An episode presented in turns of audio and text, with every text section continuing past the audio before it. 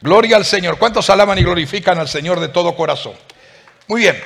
Eh, quiero decirles que el día eh, viernes eh, Esteban estuvo trayendo una palabra. Es como una continuidad de la palabra que hemos estado trayendo en los últimos cuatro mensajes anteriores. El principio de Génesis en el fin de los tiempos.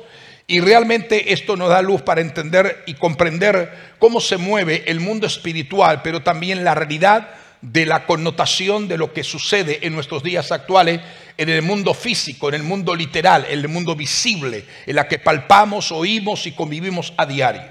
Ahora, es importante que nosotros podamos entender, y es algo mm, bien edificante que eh, Esteban nos compartió el día viernes. Y él había hablado y citó acerca del libro de Enoch.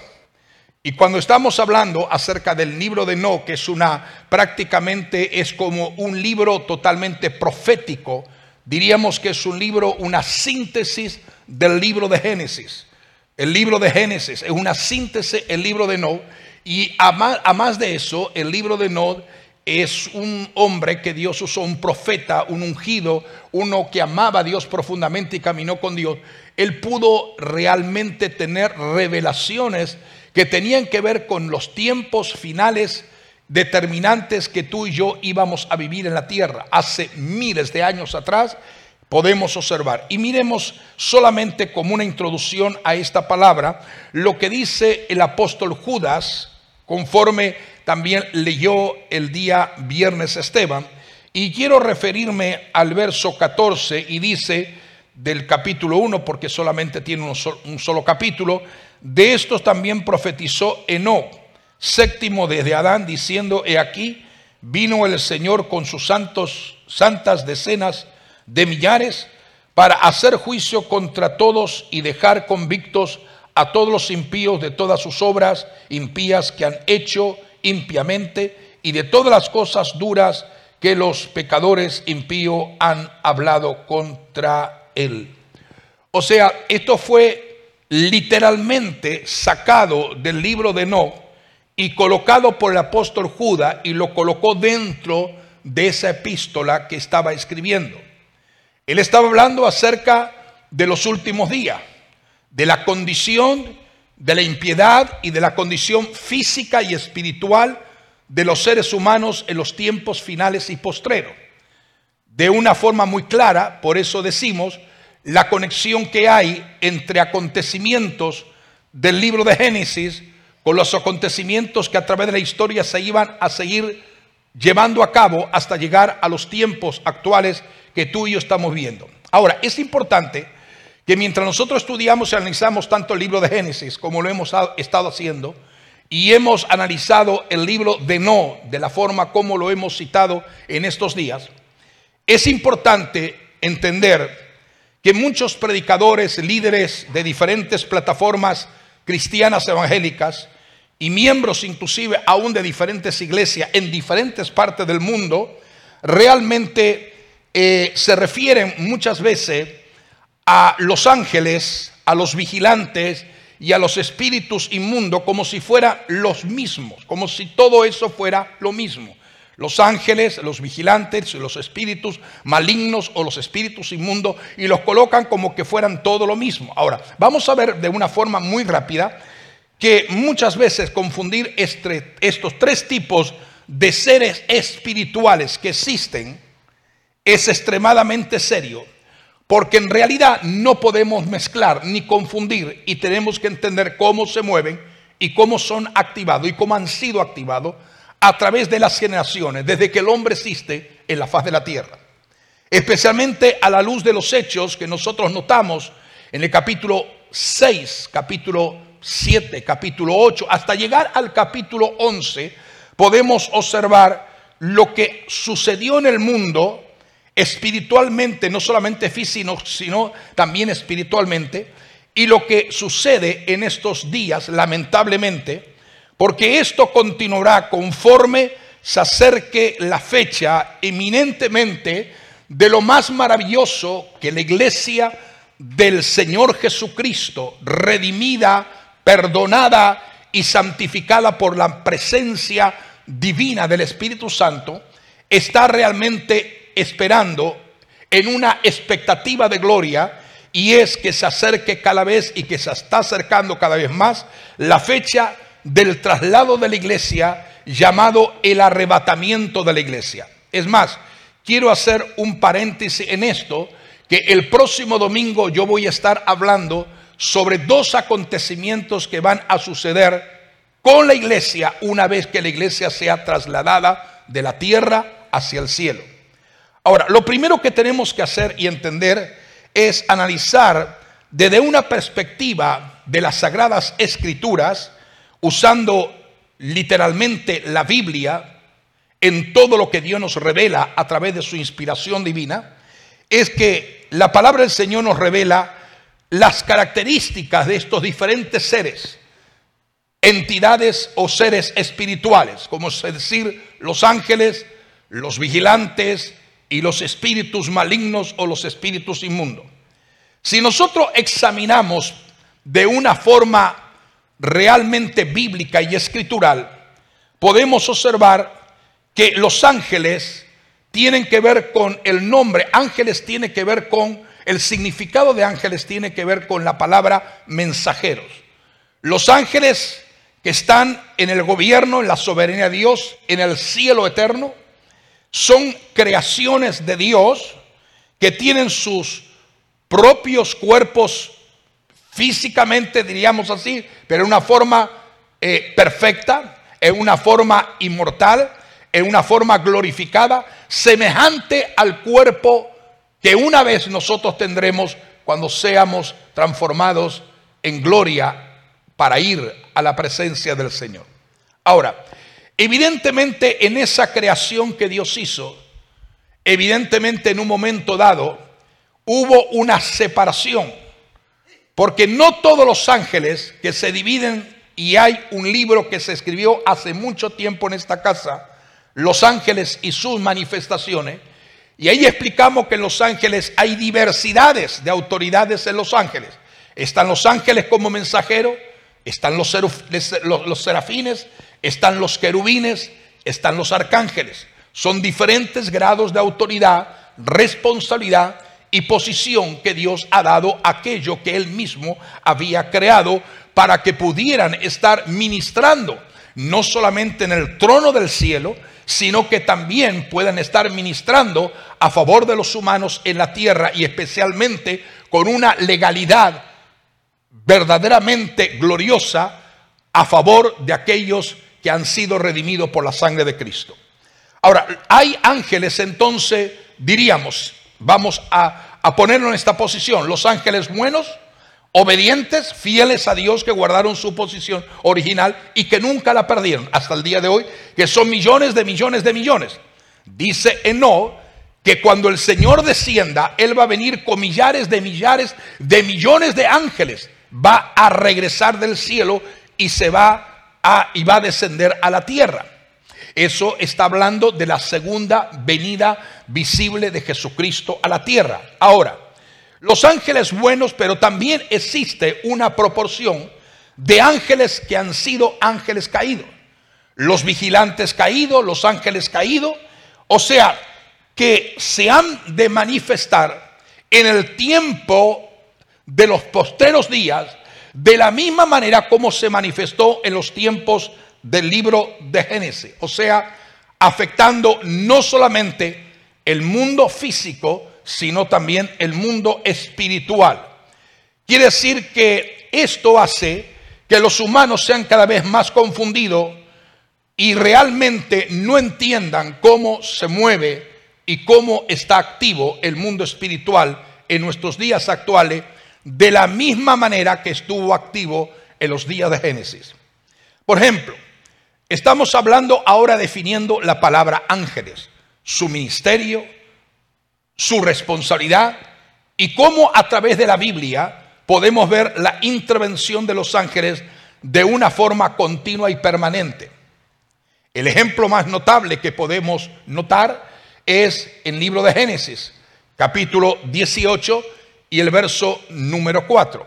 O sea, 18, capítulo 18, verso 1 al 4. No lo voy a leer todo este, estos versos, simplemente quiero resumir que en ese momento Abraham estaba en un lugar que se llama Manred. Y en ese lugar Manred estaba Abraham, se le apareció el Señor, pero dice la Biblia que no se le apareció solo, sino que vinieron tres personajes en forma de hombre. De manera tal que Abraham quedó impactado por la presencia de esos tres ángeles que estaban personificados en forma de hombre, de tal manera que Abraham dijo, Señor, si he hallado gracia ante tus, ante tus ojos, te ruego que no pases de largo junto a tu siervo, y voy a traer agua para que puedan beber, y voy a traer comida para que puedan comer y descansar.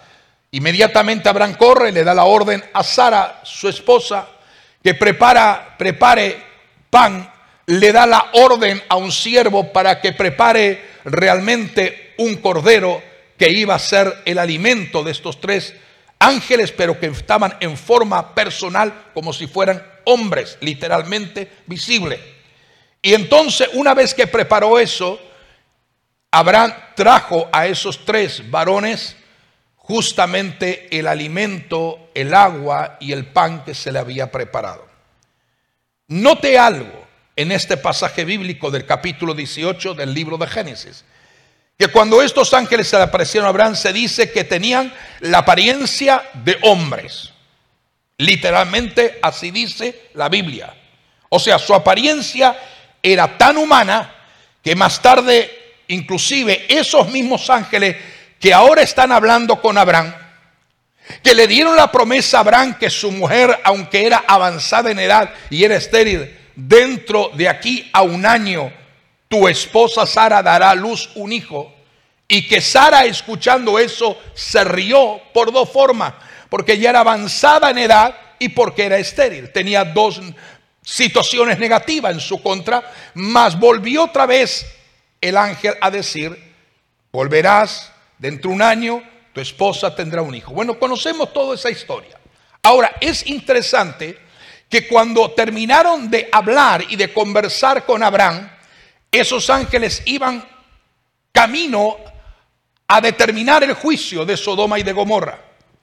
Cuando fue allí, cuando uno de ellos dijo, esconderé yo a Abraham lo que yo estoy a punto de hacer en Sodoma y Gomorra cuando Abraham es amigo? ¿Le voy a ocultar algo? ¿Le voy a esconder algo? Dese cuenta hasta qué nivel Dios realmente eh, interviene en favor del ser humano, en que Dios siendo todopoderoso, le place compartir sus misterios y lo que Él está a punto de hacer con un hombre natural, un hombre que está siendo perfeccionado a través de la promesa que se le había dado a Abraham que sería lógicamente el padre de una nación que Dios levantaría en un determinado tiempo. Ahora, es importante que estos ángeles iban camino a Sodoma y Gomorra, y ese punto lo tocó Esteban el día viernes, por eso que lo estoy pasando muy rápidamente, pero podemos observar claramente que esos ángeles fueron y caminando a Sodoma y Gomorra. Y podemos observar que era literalmente el aspecto de hombres. Cuando entraron en la casa de Lot, dice que los habitantes de estas dos pervertidas ciudades, Sodoma y Gomorra, quisieron o desearon tener relaciones con estos dos personajes. Entonces no podemos llegar a decir que eran semi-transparentes o que eran seres, identidades que estaban flotando en el aire con aureolas en sus cabezas, sino que literalmente eran varones, hombres. O sea, existen muchos casos en la Biblia donde los ángeles son confundidos con hombres normales en el Antiguo Testamento. Y en el Nuevo Testamento tenemos también unos ejemplos palpables de la manifestación de los ángeles. Entre esos varios ángeles está el caso de Jesús ante la tumba vacía. ¿Recuerdan ustedes el caso cuando aconteció que una de las mujeres estaba perpleja por todo lo que estaba sucediendo en la tumba vacía y dice que uno de ellos se pararon junto dice que se pararon junto a la tumba dos varones con vestiduras resplandecientes. Eso nos dice el libro de Lucas capítulo 24, el verso 24. Dice la Biblia aún más que después que Jesús ascendió al cielo, los discípulos quedaron mirando mientras Jesús era levantado al cielo en una nube. Y los discípulos miraron, de repente, estando ellos con los ojos abiertos y viendo al Señor que se iba en esa nube, dice que aparecieron junto a esa nube dos varones con vestidura blanca que le dijeron, este mismo Jesús que lo habéis visto subir en esta nube, en esa misma nube un día volverá. O sea, estamos viendo de una forma consecuente, Antiguo y Nuevo Testamento, que estos varones estaban y habían tomado la forma visible para que los discípulos, para que las mujeres yendo a la tumba, o para que Abraham, o para que Lot lo pudieran ver. Es más, la Biblia nos da otros casos más de ejemplos de que tuvieron realmente experiencias con ángeles que tenían las características de un hombre o de un varón. Dice la Biblia claramente, aún el escritor de Hebreos capítulo 13 y el verso 2 dice, no os olvidéis de la hospitalidad, porque por ella algunos sin saberlo hospedaron a quienes? ángeles. Eso está en Hebreos 13:2. Tenemos el ejemplo de, de, Abraham, tenemos el ejemplo de Josué capítulo 6, verso 11, cuando Gedeón también tuvo una experiencia con ángeles en forma de varón. Tenemos el ejemplo de Manoa capítulo 13, verso 12 de jueces, que también se le apareció un ángel. O sea, ahora el escritor de Hebreo dice, no os olvidéis de la hospitalidad, porque por ellas algunos sin saberlo hospedaron a ángeles. O sea, ¿podría la pregunta mía en este momento, ¿podría usted hospedar un ángel que no tenga cuerpo? Es la pregunta que estoy haciendo. ¿Podría hospedar a un ángel que usted no lo está viendo? ¿Sí o no? Entonces quiere decir que cuando la Biblia dice que algunos hospedaron ángeles sin darse cuenta, quiere decir que los ángeles todavía pueden seguir tomando nuestra forma similar, nuestro cuerpo en forma como, como en todos los textos que he mencionado. Y podríamos citar muchos textos más. Entonces, eso es lo que la Biblia habla con relación a los ángeles. Los ángeles son ministradores a favor de los santos de la iglesia. Es maravilloso esto. ¿Estamos de acuerdo? Ahora, ¿qué diferencia hay entre los ángeles y los espíritus malignos o los espíritus inmundos? La naturaleza de los espíritus malignos es totalmente diferente. Los espíritus malignos, que son espíritus incorpóreos, sin cuerpo físico, no tienen cuerpo físico, que buscan un cuerpo de un ser humano, hombre o mujer, sin importar la edad, sin importar la clase social, y no solamente un hombre o una mujer, sino que aún anhelan posesionarse de cuerpos no solamente de humanos, sino de animales. Ah, pastor, usted ahí ya parece que exageró. ¿Cómo espíritus inmundos posesionarse de animales? Bueno, vean el caso del endemoniado de Gadareno. Cuando los demonios salieron, ¿dónde fueron? Fueron y se incorporaron y se metieron ¿dónde? En un hato de cerdo. Donde se cree que es posible que más de dos mil cerdos se precipitaron por el despeñadero y todos murieron porque los animales no pudieron realmente resistir la furia de esa presencia de espíritus malignos dentro de ellos mismos, aunque eran animales. O sea, esto lo dice muy claramente y lo explica muy claramente el libro de Mateo capítulo 8, el verso 28 al 34. Quiere decir que realmente los espíritus malignos obviamente anhelan habitar en cuerpos y especialmente con deseo desmedido cuerpo de seres humanos. Entonces miremos ahora aún más, vayamos aún más lejos. Jesús mismo nos dijo cómo sucedía el proceso de entrada y salida de los espíritus inmundos de los cuerpos humanos. Dice, cuando el espíritu impuro o inmundo o maligno, que se puede usar las tres terminologías, sale del hombre, anda por lugares secos buscando reposo, pero al no hallarlo dice, volveré a mi casa de donde salí. Cuando llega, la haya barrida, adornada, entonces va y toma otros siete espíritus malignos peores que él y entran y viven allí y el estado final de aquel hombre o aquella mujer viene a ser, viene a ser siete veces peor que la primera. Por eso es muy importante, hablando acerca de este tema,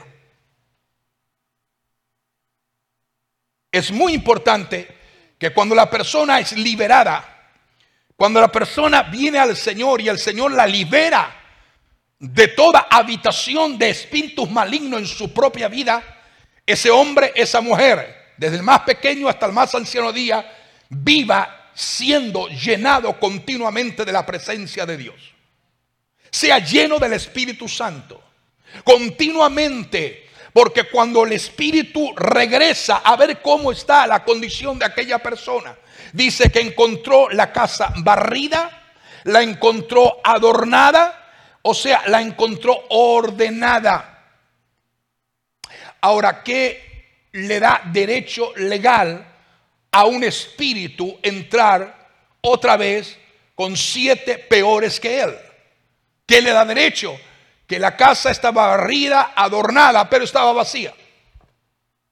¿Te das cuenta? Muchas veces hay personas que aprovechan cuando la gente se va de vacaciones o se ausenta de su casa por mucho tiempo la gente dando la noticia, estoy de vacaciones tres semanas, cuatro semanas, y digo, no es conveniente que usted diga a nadie dónde usted está, ni que se ha ido de su casa, porque hay muchas personas que están pendientes que usted falte para que cuando usted llegue a su casa no encuentre nada de lo que usted tenía en su casa. Hay personas que están siempre eh, informándose y cuando regresan las personas se encuentran que habían entrado ladrones y robaron todo lo que tenía en la casa. ¿Sabe usted de algún caso que le ha pasado? Hay muchos casos. Entonces quiere decir que lo que le da derecho legal es que la casa estaba vacía. No había nada dentro de esa persona. Es importante entender esto porque cuando nosotros, el ser humano, es libre de toda influencia nociva de la tiniebla, realmente podamos ser llenados de manera continua y permanente por la presencia gloriosa del Espíritu Santo. O sea, aquellos cuyos cuerpos no están llenos del Espíritu Santo, están abiertos a que puedan ser de una forma muy sutil, puedan ser habitados por espíritus inmundos y entren a sus cuerpos. ¿Dónde en toda la Biblia se dice que se le ha dado potestad al hombre de echar fuera ángeles. ¿Alguno usted encontró algún texto en la Biblia donde dice que se nos ha dado poder y autoridad para echar fuera ángeles? ¿Por qué? Porque los ángeles tienen su propio cuerpo.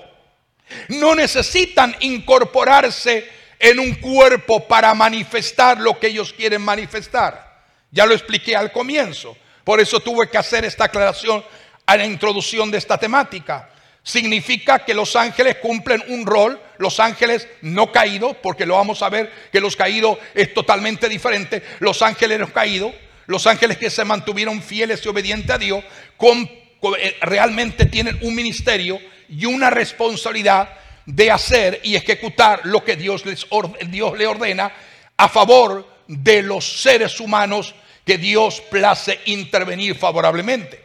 Pero en ninguna parte de la Biblia, ni en el Nuevo Testamento, nos dice que tenemos que reprender y echar fuera a los ángeles, porque los ángeles, vuelvo a repetir, para que usted tenga esa claridad bien consciente, no se posesionan de los cuerpos humanos. En ningún lugar lo dice la Biblia. Porque no solo los ángeles quieren entrar en el cuerpo del hombre o de los animales, Lo que quieren entrar son los espíritus incorpóreos que se llaman espíritus malignos o espíritus inmundos. Eso se menciona, inclusive, usted va a observar algo interesante aquí.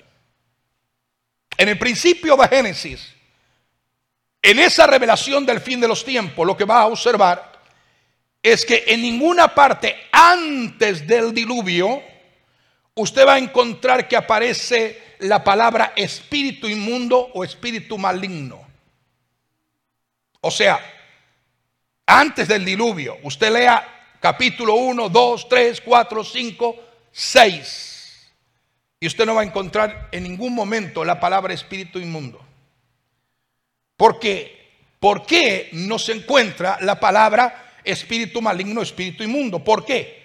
Porque como se creía, y la Biblia lo dice así y lo determina así, y se enseña claramente que los, de, los espíritus malignos son los espíritus de los gigantes que fueron realmente, eh, eh, que Dios intervino y que murieron en el tiempo del diluvio. Al morir esos gigantes, como los gigantes tenían una combinación de ángeles caídos con seres humanos, o sea, los hijos de Dios, los benes Elohim, mencionado en la Biblia en el capítulo 6, capítulo 6, verso 4, al morir estos gigantes, que fue el resultado de ese engendro maligno entre ser humano y ángeles, entonces al morir los espíritus de esos gigantes quedaron en la tierra, porque dice la Biblia que hay espíritus de los cielos y hay espíritus de la tierra. Así lo dice literalmente la palabra. Y es decir, que esos espíritus quedaron divagando por la tierra, pero ellos anhelan desesperadamente incorporarse en el cuerpo de alguna persona para llevar a cabo sus planes de perversión, degradación, inmundicia y todo lo que tiene que ver con el plan de la depravación más aguda que se va expandiendo en el mundo entero. De ahí entonces la Biblia nos habla acerca de los nefilín. Los nefilín fueron los gigantes. Y como mostramos el mensaje y hemos estado hablando y hemos estado predicando y se ha inclusive escrito un libro titulado Los vigilantes y la batalla final de la iglesia, eran los hijos justamente de las mujeres con los ángeles caídos, con los vigilantes caídos, que tuvieron realmente esa relación y ahí es donde nacieron. Si hay una combinación de lo humano con lo divino, de lo humano con lo espiritual. Y de acuerdo a lo que nos dice la escritura, entonces nos dice que estos espíritus son los que oprimen al ser humano, sea hombre o mujer, y los lleva cautivo a desobedecer de manera continua el plan y la palabra de Dios. Muchas escrituras en la Biblia muestran la influencia que realmente estos espíritus han tenido a través de los tiempos y realmente esto es notorio que podamos resaltarlo, porque una de las cosas interesantes es que el Señor Jesús a sus doce discípulos y luego a setenta discípulos más, les dio poder y autoridad sobre todo espíritu inmundo o sobre todo espíritu maligno. Es interesante que en el nombre glorioso de Jesucristo, el nombre de Jesús es un nombre tan de tanta autoridad que cuando decimos en el nombre de Jesús, los espíritus inmundos y los espíritus malignos tienen que salir del cuerpo cuando la persona anhela ser completamente libre. Amén. Entonces es importante justamente en una en un relato que se hace acerca de Noé en un escrito muy antiguo, en una que se, descubrió en las cuevas de Qumran, pudieron descubrirse escritos antiguos del tiempo de Génesis. Y se dice que uno de los nietos de Noé le pidió a Noé que por favor clamara y orara a Dios porque los nietos de Noé estaban siendo afectados por esos espíritus malignos de perversión y degradación. Aún la Biblia nos dice en el Salmo capítulo 91, y con esto termino, el verso número 11, pues a sus ángeles mandará acerca de ti. ¿De quién? ¿De quién? ¿De quién? De cada uno de nosotros. Eso es una promesa para aquellos que confían en Dios. Para aquellos que se mantienen en una relación íntima con Dios y que permanecen confiando en Dios continuamente en cualquier etapa de su propia vida aquí en la tierra. Dice, pues a sus ángeles mandará acerca de ti, diga, acerca de mí, que te guarden en todos tus caminos. En las manos te llevarán para que tu pie no tropiece en piedra. ¿Sabe que esta cita bíblica fue la que Satanás le hizo o le citó a Jesús en la tentación del desierto? En el capítulo 4 del libro de Mateo está descrito ese, ese plan de batalla en el desierto Jesús contra el enemigo. Y Jesús continuamente dijo, escrito está, escrito está, escrito está. Y en un momento dado Satanás le citó la palabra y le citó el Salmo 91, el verso 11 y 12, pero lo recortó por la mitad, no lo dijo completo. Dice, tírate de aquí, pues, pues escrito está que a sus ángeles mandará para que te puedan guardar.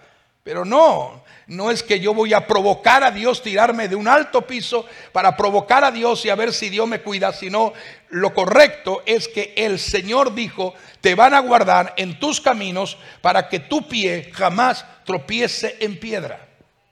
Mientras tú estás caminando, Él te va a guardar en tus caminos. Para que tu pie no revale ni tropiece en piedra. O sea, una de las funciones, iglesia amada, de los ángeles es cuidar a los creyentes. Por lo tanto, los ángeles son, aleluya, sirvientes, espíritus, ángeles enviados para cuidar de aquellos, dice, mire lo que dice la Biblia en Hebreos capítulo 1, verso 14, dice que los ángeles son sirvientes, espíritus enviados para cuidar a aquellos que heredan salvación. Es decir, que si tú tienes la certeza de que eres salvo. Por medio de la persona de Jesucristo, la Biblia nos dice claramente que a sus ángeles mandará acerca de ti para que te guarden en todos tus caminos y tu pie jamás tropiece en piedra. ¿Estamos creyendo esa palabra? Así que vamos a seguir desarrollando esta temática en el próximo mensaje acerca quizás el viernes o quizá el domingo, pero vamos a seguir desarrollando este mensaje que todavía estamos haciendo. Prácticamente hemos tenido tiempo para hacer la introducción de esta temática, el principio de Génesis en el fin de los tiempos. Por lo tanto, permita al Señor en esta hora claramente que el Señor nos ayude a entender que no estamos solos la presencia del Señor está con nuestro lado. Dice el Señor, yo estaré contigo todos los días de tus días hasta la consumación de los siglos. Jesús nos dio una promesa extraordinaria, no te dejaré huérfano. Así es la promesa de Dios. Y además de eso, no solamente el Padre nos ama, no solamente Jesucristo, aleluya, está para ayudarnos y que usemos su autoridad para reprender los espíritus malignos o inmundos, sino que además de eso, Él nos da la garantía, la legalidad de que los ángeles del Señor están, aleluya, enviados por Dios para ministrar a aquellos que realmente son llamados a heredar salvación. Así que el Señor nos ayude a entender este plan divino de Dios. El Padre se mueve, el Hijo se mueve, el Espíritu Santo se mueve y aún los ángeles, aleluya, del cielo, creados por Dios mismo, se mueven a favor de la iglesia para ayudarnos en estos tiempos. Ponte de pie donde estás, Padre y Dios eterno. Yo te doy gracia en los méritos de Jesucristo por la palabra, Señor amado, que estamos compartiendo y por la palabra que seguiremos compartiendo en esta casa, desde este lugar, desde este púlpito, hacia tantos lugares que necesitas de ti. Padre, te doy la honra y la gloria porque tú no nos dejas jamás, tú estás con nosotros todos los días de nuestros días, así nos ha prometido y así lo creemos de todo nuestro corazón. Señor amado, te damos honra y gloria porque tú nos has dado autoridad en el nombre poderoso de Jesucristo para alcanzar victoria y para poder, Señor amado, ministrar y orar a favor de otras personas que necesitan una total, genuina y profunda liberación de todo tormento, aflicción o cautividad en que han caído a merced de la desobediencia y de la práctica continua y reincidente del pecado. En el nombre de Jesús de Nazaret, danos oídos para oír, pero ayúdanos a discernir la majestad de tu gloria y cómo Dios tú te mueves a favor de aquellos que creen en ti y que confían plenamente en todo aquello que tú has diagramado a través de tu gloriosa y divina palabra. Así como tú enviaste ángeles para que le hubieran hablado a Abraham o le hubieran hecho el llamamiento a Gedeón cuando le dijeron hombre esforzado y valiente o cuando le hablaron a Manoa o hablaron a las mujeres una vez Señor que tú resucitaste. Señor amado, en tantos momentos de la vida, Señor, necesitamos entender que no estamos solos, ni somos jamás dejado al lado, porque tú no eres un padre que deja en orfandad a tus hijos, tú eres un padre que nos cuida y nos guarda, que tú, Señor amado, bendices nuestro levantar y nuestro acostar, que tú bendices nuestro caminar diario. Y que en todo momento tú nos guardas y nos libras del peligro. En que la humanidad día a día está siendo expuesta. Ayúdanos, Señor, a creer y a confiar incondicionalmente en todas y cada una de aquellas promesas extraordinarias que tú nos revelas a través de tu palabra gloriosa. Danos entendimiento para poder discernir la profundidad de los misterios que tú nos enseñas.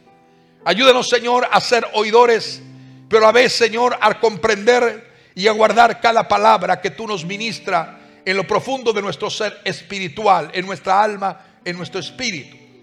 En aquello que renueva nuestra mente y nos hace libre del pensamiento de la duda, de la negatividad. Aquello que rompe toda estructura demoníaca o toda cautividad infernal.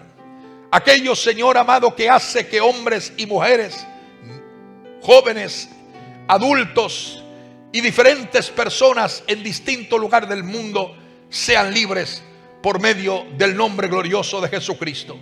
Gracias Señor, porque mientras éramos un taller maloliente y en estado de putrefacción habitados por espíritus malignos, tú Señor has hecho, aleluya, el milagro más glorioso. Y es transformar nuestra vida y convertirnos en templos del Espíritu Santo, donde tu presencia habite en nuestro interior, donde tu presencia nos llene de manera continua y permanente. Señor, no solamente queremos ser interiormente ejemplo como tu palabra lo ha puesto, no simplemente queremos ser una casa adornada, barrida, limpia, sino también habitada por tu presencia continua. Porque cuando estamos habitados por el poder y la unción del Espíritu Santo, no hay lugar para más nada. Porque tú llenas toda nuestra vida. Y no estás esporádicamente algunas veces, sino que permaneces con nosotros porque tú nos dijiste que estarías con nosotros y en nosotros todos los días de nuestros días. Padre, te damos la honra y la gloria porque tu palabra nos ministra, porque tu palabra nos edifica, porque tu palabra nos hace consciente de que sin ti nada somos ni nada podemos alcanzar en la vida. Necesitamos depender de ti y estar por completo, Señor, sumergidos en el río de tu misma presencia. En el nombre de Jesús. En el nombre de Jesús. Ponte así como está de pie. Si estás enfermo, si tienes algún dolor, alguna enfermedad, si algo aqueja tu cuerpo, no tengas temor. El Señor está allí para sanarte y para hacerte libre de toda enfermedad.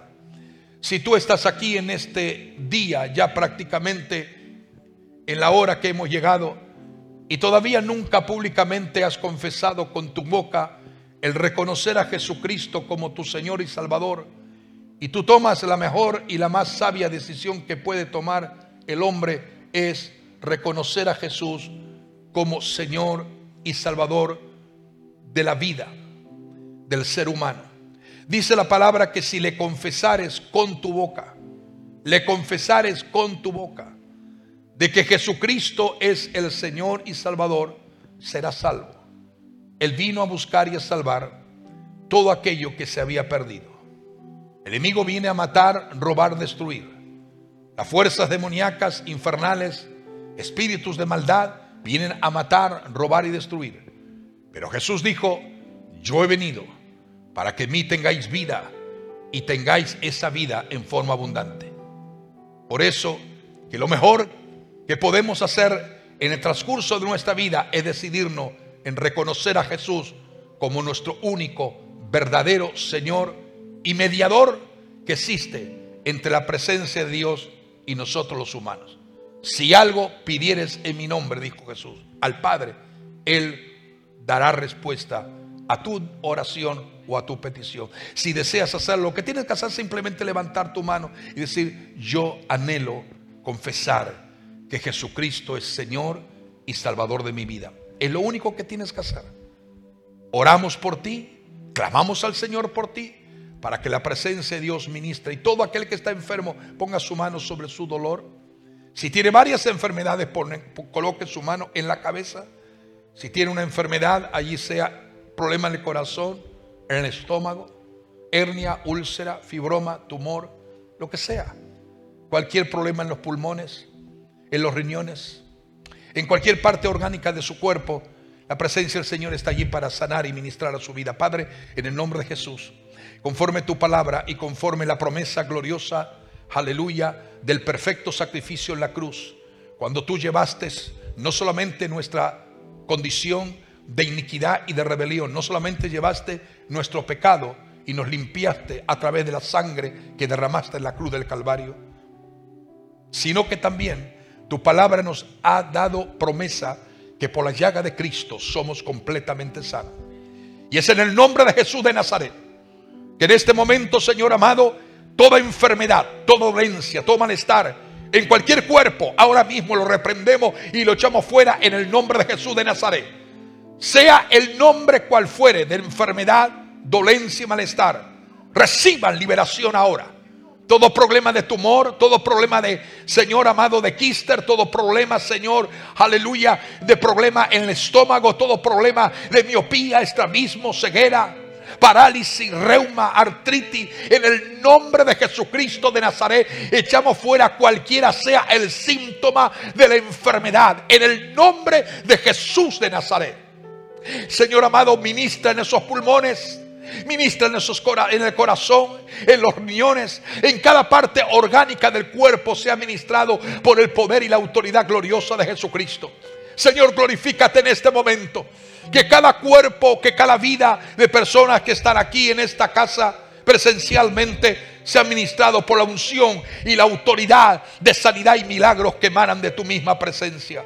Aquellos que nos ven por la transmisión. También sean ministrados, sean ministrados poderosamente, sean sanados en este momento, porque para ti no hay frontera, para ti no hay distancia, para ti no hay nada que pueda limitar la grandeza de tu nombre bendito. Padre, te damos honra y gloria en el nombre poderoso de Jesucristo, nuestro Señor y Salvador, porque sabemos que en ti y a través de tu nombre las vidas son salvadas y también son sanadas. En el nombre de Jesús reciban milagros y sanidad de todo tipo. Rompe toda cadena de opresión, de atadura.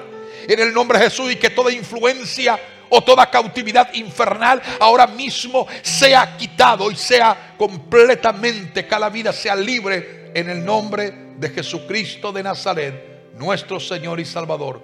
Yo te doy gracias, Padre, porque todo lo que pedimos, lo que buscamos, aleluya, realmente hallamos y lo recibimos. En el nombre de Jesús de Nazaret queremos darte toda gloria y toda honra que solamente te pertenece a ti, dador de toda gracia y don perfecto. Padre, en el nombre de Jesús de Nazaret, a tu nombre siempre sea toda gloria, toda honra y toda alabanza, porque en ti sabemos, Señor, que nunca seremos defraudados, sino que nuestra confianza está anclada y está depositada totalmente en ti, autor y consumador de la vida. En el nombre de Jesús.